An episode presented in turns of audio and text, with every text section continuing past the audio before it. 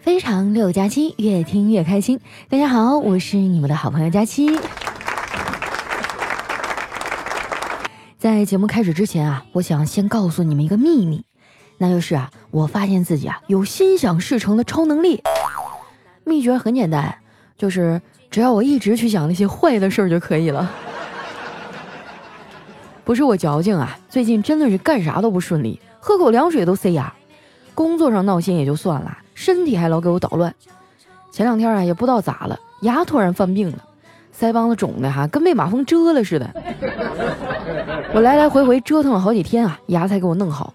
结果牙刚好，我的嘴角又开裂了，一笑就疼啊。不过幸运的是啊，生活让我根本就笑不出来呀。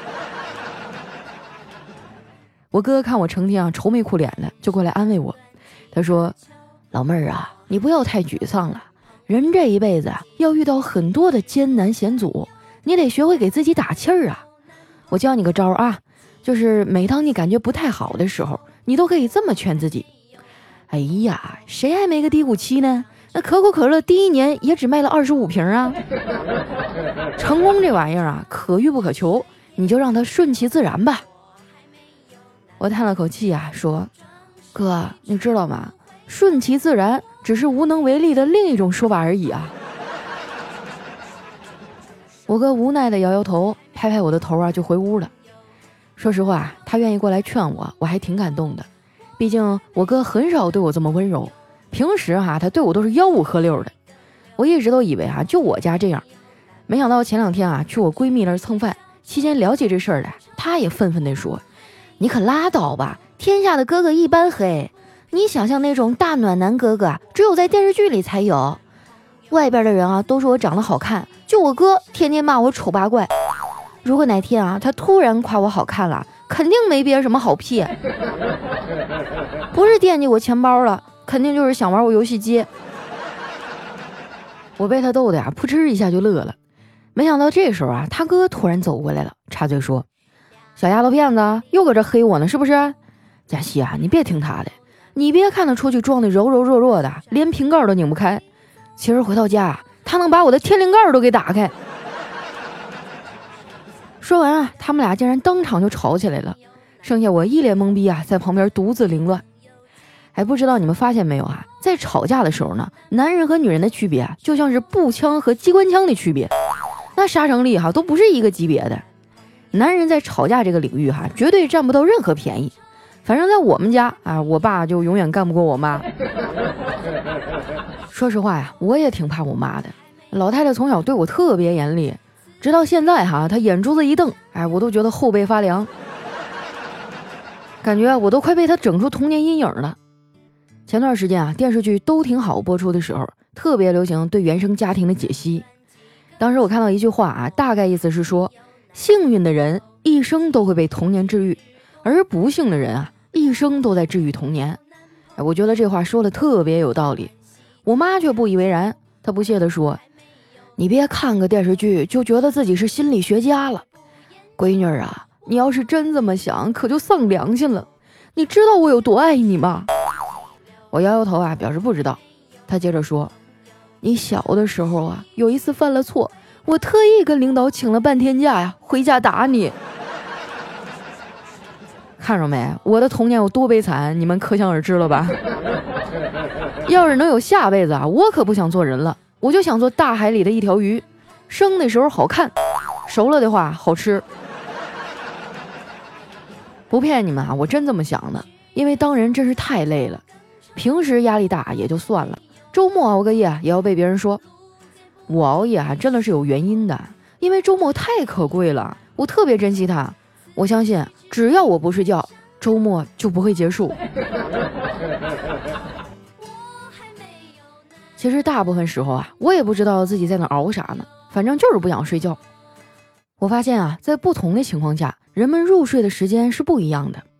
晚上想要睡觉，睡着啊，可能需要好几个小时；无聊的时候要睡觉，睡着需要几十分钟；上课上班的时候睡觉。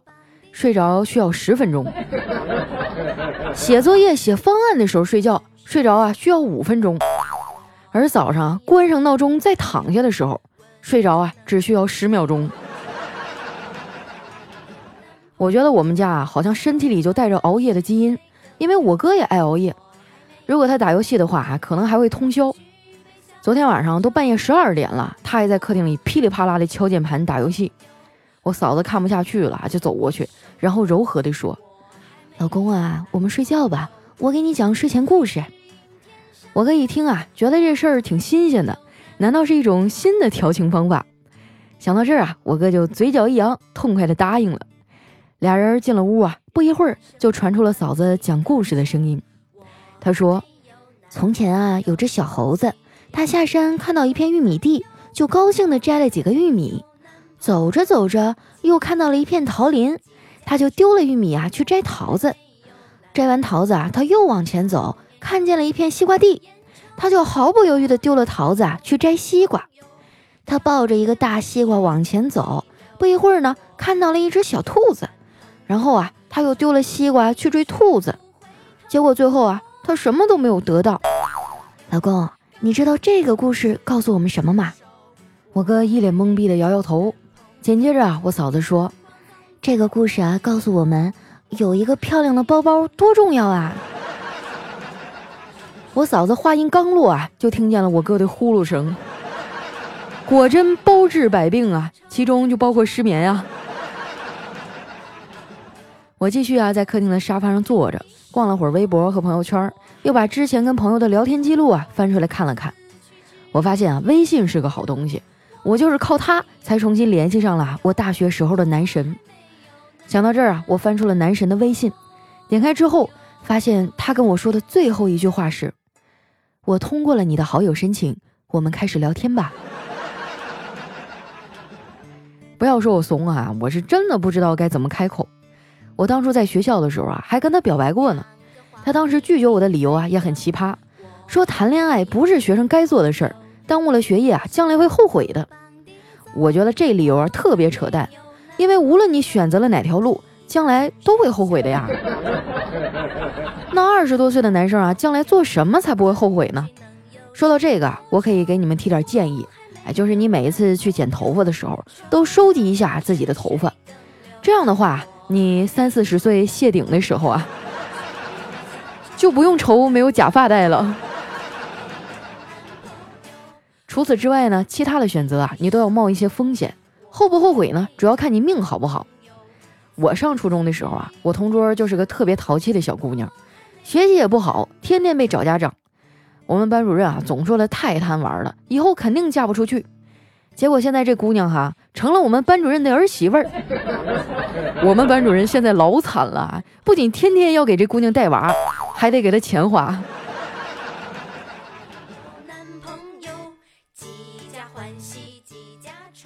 我在沙发里啊窝着玩了会儿游戏，直到我妈出来看我还没睡觉，就把我骂了一顿。回到屋里以后啊，我刚躺下，就听见楼下传来了猫的叫声。最近又到了小区里啊各种猫发情的季节了，猫主子想恋爱啊，可苦了我们这些铲屎的了。它们可是一刻都不消停啊，不停的喵喵叫。我真想把他们都揪出来教育一番。哎呀，你们可别叫了，好不好？叫有啥用啊？有用的话，那我早叫了。不过啊，我也就是说说啊，我可惹不起我们小区的猫。有的时候啊，我觉得这猫和人一样，它们也是小的时候啊都特别好动，长大了以后啊走哪儿瘫哪儿。很多朋友啊都说我是猫一样的女孩子，哎，我觉得他们说的好像也有点道理。我跟猫主子啊还真挺像的，比如说我们都爱吃海鲜。熟悉我的听众都知道哈，我是一东北姑娘，小时候很少能见得到海鲜。我爸第一次带我去吃海鲜啊，我还提前查了很多的资料。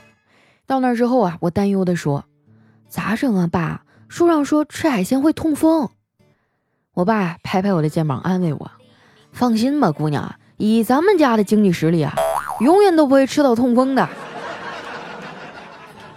哎呀，想起来当时我们家是真穷啊！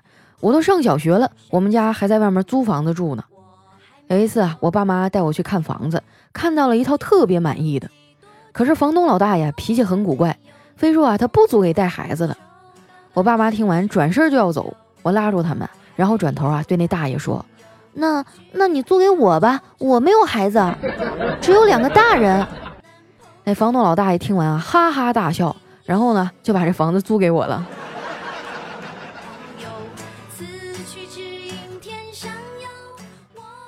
被猫吵了大半宿啊，我后半夜才睡着，第二天一大早就被我妈给吵醒了。我发现啊，我妈真是太溜了。我睡觉的时候啊，她说换床单就换床单，说晒被子就晒被子啊，就好像床上没人一样。我只能无奈的起了床，去楼下的早餐店啊买肉夹馍吃。排在我前面的是一个十八九岁的小姑娘，只见她对那老板撒娇说：“再给我放点肉吗？再放点儿，嘿，再放一点儿。”那老板狠狠地瞪了一眼，最后还是给放了。我一看啊，这店主也太好说话了。轮到我的时候呢，我也学着那姑娘啊跟店主撒娇，我说。大叔啊，你再给我多放点肉呗。那大叔啊看了我一眼，说：“姑娘啊，要不你也叫我一声爹。”吃完早饭，时间也不早了，我起身去上班。刚出门啊，就接到一个大叔的电话，他上来就劈头盖脸给我一顿说呀：“你们现在很多年轻人啊，都搞不清楚自己的定位是什么。”我一脸懵逼啊，也没搭话。那头接着说啊。我是滴滴司机，你的定位有问题，赶紧重新给我发一下。我又重新给那司机啊发了个定位，过了没一会儿呢，他就开车来接我了。为了安全，上车呢我就先打量了一下这司机，发现他长得十分面善，我这才安心的上了车。我一直都觉得面相是玄学，通过一个人的脸啊能看出来很多东西，比如通过一个人的面相啊就可以知道他是否大方了。不信你看丸子，哎，你看他那个脸就又大又方。酒喝够了成仙，七窍都生烟，摆点龙门阵，节子整啥子呢？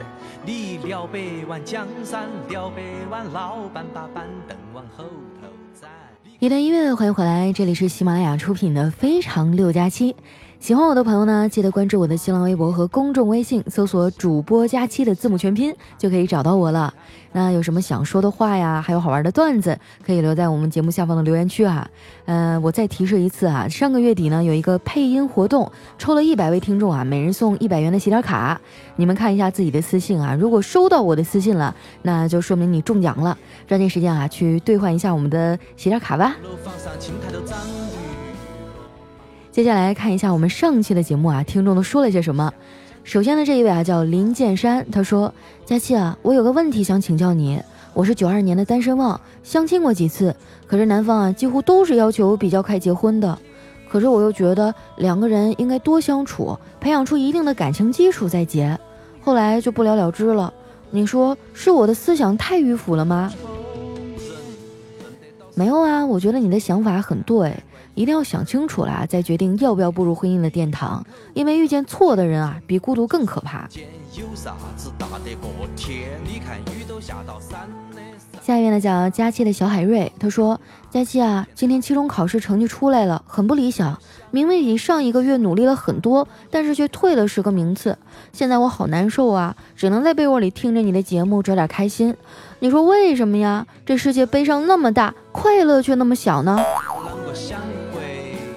哎呀，你说你就一次考试没考好，就这么难受啊？你这心态得调整哈。你看姐当年回回班级里垫底儿，我不也活得好好的吗？是吧？你以后啊，再考试成绩不好就过来留言啊，我来开导你，好不好？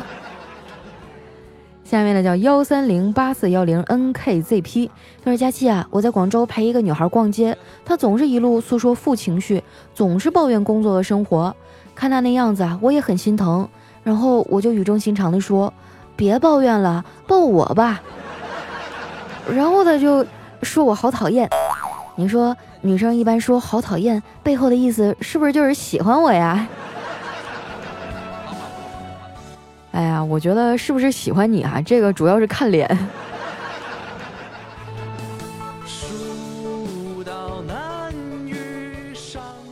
下面呢叫甜甜的巧克力糖，他说：“佳琪啊，我发现了一个很神奇的问题，我们爸妈辈儿的人啊，很多每天都精力充沛，做什么都特别有热情，而我们呢，怎么总觉得累，做什么都没有意思呀？” 我觉得总结下来就五个字儿：吃饱了闲的。你看咱们父母那个年代啊，连吃饱都是问题，所以只能努力去拼搏啊，去干活儿。那像我们现在呢，成天往家里一躺啊，有吃有喝的，也没什么呃迫于生计的压力啊，没事呢就网上刷刷微博，看看剧啊，或者拿起键盘去喷喷人，就是闲的嘛。你看，要是不给你一分钱啊，把你扔出去一个礼拜，我估计呀，你捡瓶子捡的比谁都起劲儿。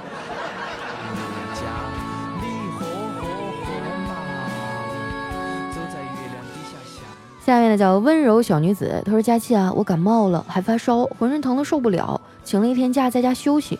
但是老板一跟我说有项目了，我又立马感觉自己可以上班了。谁说女孩子一定需要男人啊？我自己也可以做得很好，加油啊！”可以看得出来，你是一个非常独立自主的女孩子。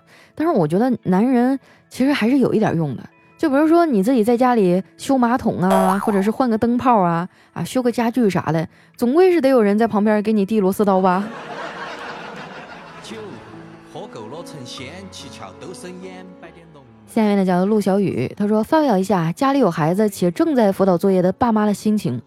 一时辅导一时气，一直辅导一直气。哎呀，有孩子的你们快说一下，我说对了没有啊？哎，你别说当父母的，啊就我这个当姑姑的，有时候辅导我侄子写作业啊，都气得我都快，我觉得自己都快升天了。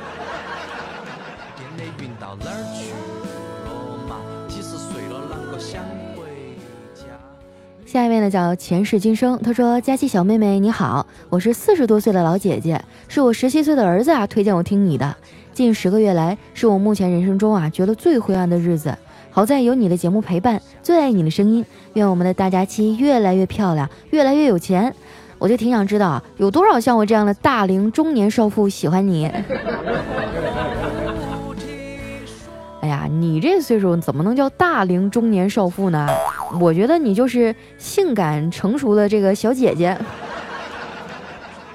那接下来我要问了啊，我们现场有多少这样的小姐姐也喜欢我呢？赶紧冒个泡啊，让我来看一下。游浪间，沉浮几瞬间。有啥子打得过天？你看雨都下面呢叫帅气的面条哥哥。他说：“从大二的时候啊，被室友拉着听你，到现在已经五年半了，每次节目都会听。虽然你没有翻过我的牌儿，但是我依然坚持着。现在我参加工作了，每天变得更加忙碌，所以我不得不告诉你个消息，因为我个人的原因，我可能要走了。虽然很舍不得你的声音陪我度过那么多难熬的日子，但是我实在是熬不住了。我通宵了两天。哎，不行了，我先睡了啊。”哎，你吓我一跳，我还合计怎么了呢？跟生离死别似的。通宵了就赶紧睡呗，睡醒了再来听，好不好？反正我一直都在的呀。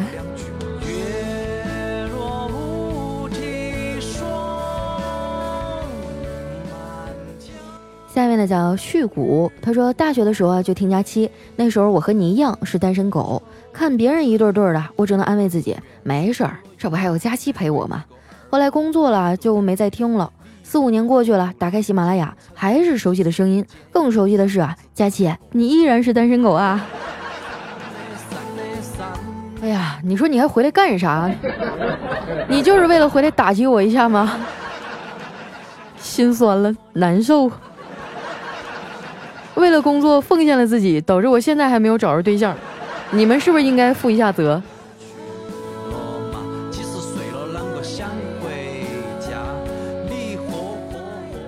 下面的叫我相信佳期一定会读我。他说：“如果我是二十二岁的小伙子，我可以说我爱你；如果我是三十二岁的成功男士，我可以说我养你。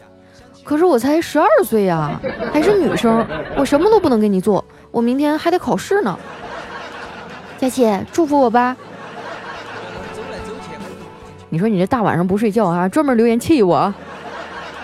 作业写完了吗？”老子不给噻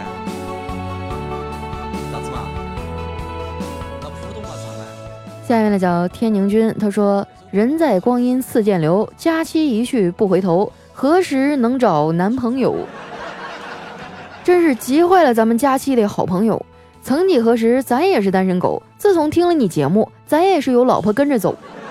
今天又有了女儿，你说逗不逗？今天来这儿走一走，看看佳期啥时候有个男朋友。广大人民群众，你说愁不愁？哎呦我的天哪！你们能不能放过我啊？这要是让我妈听见了，明天又要去相亲角了。来看一下我们的下一位啊，叫佳期的大白腿。他说昨晚去 KTV 找小姐，那美女说：“请问先生需要什么类型的？”我说：“啊，学过编程的都给我找出来。”那美女说：“我就是啊。”我说：“给你两个小时啊，把 bug 给我找出来，我着急要。”那美女说：“客官请自重啊，小女子卖身不卖艺。”这么巧，我也是卖身不卖艺，但是六年了都没卖出去。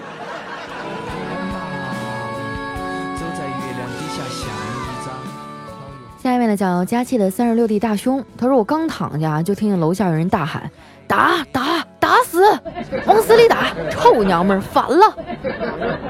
瞬间觉得要出大事了，顿时睡意全无，只穿上一只拖鞋就冲下楼去。哎呀妈，和我一样冲下去的有十好几个人，下来一看，原来是一个男的在指挥他媳妇倒车。我的天啊，脚脖子都崴了，一天天这心操的呀。大哥，我觉得你真的是个好人啊！就冲你听到这个声音，赶紧下来瞅瞅怎么回事儿，我就觉得你一定是个正义感爆棚的老爷们儿。前几天啊，我在微博上看到一视频，就是一个女的，可能是因为经常被家暴，然后摆下手机自拍来取证啊，结果她刚摆好啊，她老公就从屋里冲出来，给她一顿拳打脚踢，那孩子在旁边哭得鬼哭狼嚎的，特别的惨。我当时就觉得心里又气愤又悲凉。你说一个女人啊，她要经常被家暴到怎样熟悉的程度，才能准确的预知下一秒她就要挨打了？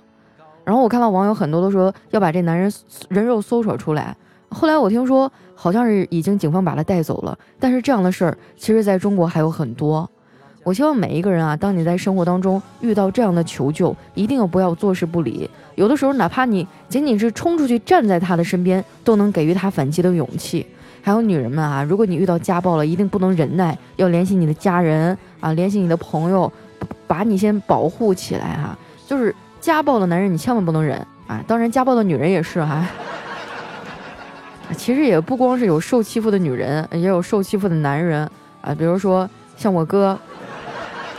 还有年轻时候的我爸，我希望你们无论什么时候都要勇敢的站出来保护自己。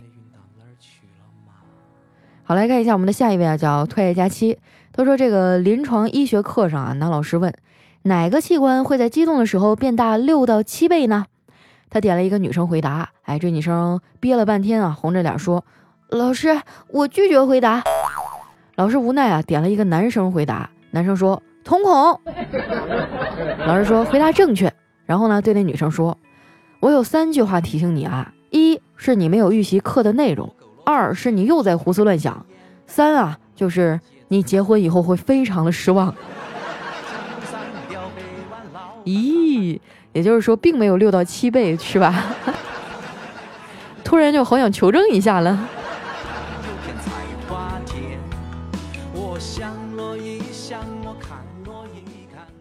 来看一下我们的最后一位哈，叫佳期的陆墨。他说有个老板啊追一女孩，拿出一百万放在了女孩面前，被女孩拒绝了。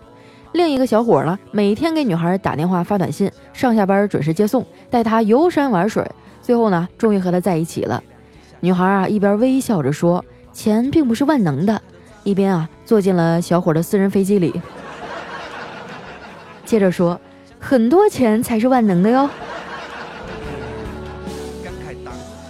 哎呀，还是要努力搬砖挣钱呀，要不然永远追不到喜欢的妹子。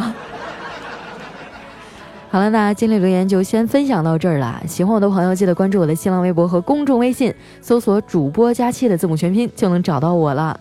那抓紧时间看一下你的私信啊，如果收到了我的私信，就说明你中奖了啊，赶紧去拿那个兑换码，兑换价值一百元的洗脸卡。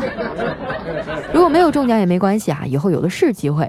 那咱们今天节目就先到这儿啦，我们下期再见，拜拜。